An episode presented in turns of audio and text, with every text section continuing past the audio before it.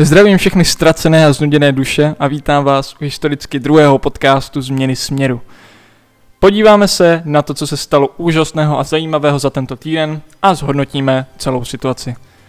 No, tak se klidně usaďte a jdeme na to.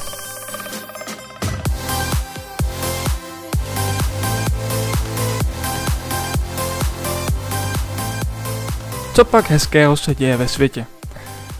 Loď o velikosti arabského poloostrova se zasekla v Suezském průplavu. V úterý 23.3.2021 japonská loď Ever Given o šířce 400 metrů a o váze 200 000 tun najela na mělčinu poté, co se jí žadní část otočila a najela na druhý břeh a tak zablokovala celý kanál.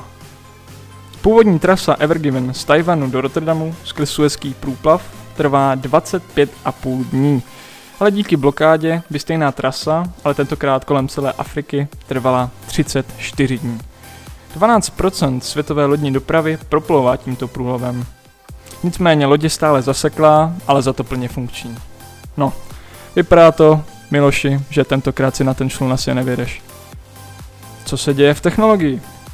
Spojené státy chtějí po sociálních médiích, aby odstranili tucet účtů, které šíří fake news ohledně COVID-19 očkování.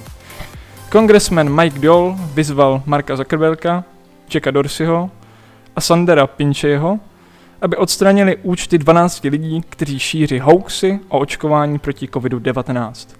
Facebook zatím proskoumává, jestli tyto účty porušily jejich podmínky a o Google ani o Twitteru se zatím neví. Zatím byly smazány tři účty z alespoň jedné platformy, ale ani jeden nebyl smazán ze všech. Mezi těchto 12 účtů patří například Robert F. Kennedy Jr., který je synovec zavražděného Johna F. Kennedyho. No, jako by mu ta kulka hlavou ještě nestačila. Věda. Co pak hezkého se děje ve vědě? Země koule je v bezpečí od asteroidu. V roce 2004 NASA objevila asteroid jménem Apophis, a následně ho označila jakožto nejnebezpečnější asteroid, který by mohl narazit do naší zeměkoule. Apophis má odhadovaný průměr 340 metrů a představoval riziko nárazu do roku 2068. Avšak po vzdáleném proletu tohoto asteroidu kolem Země vědci vyloučili jakéhokoliv rizika nárazu do roku 2068 a na několik let později. To znamená, že do tého doby nás bude tyrannizovat Andrej se svými vakcínami. Nicméně, s touto informací bych se s vámi rád rozloučil, popřát vám hezký zbytek týdne a naslyšenou příští týden.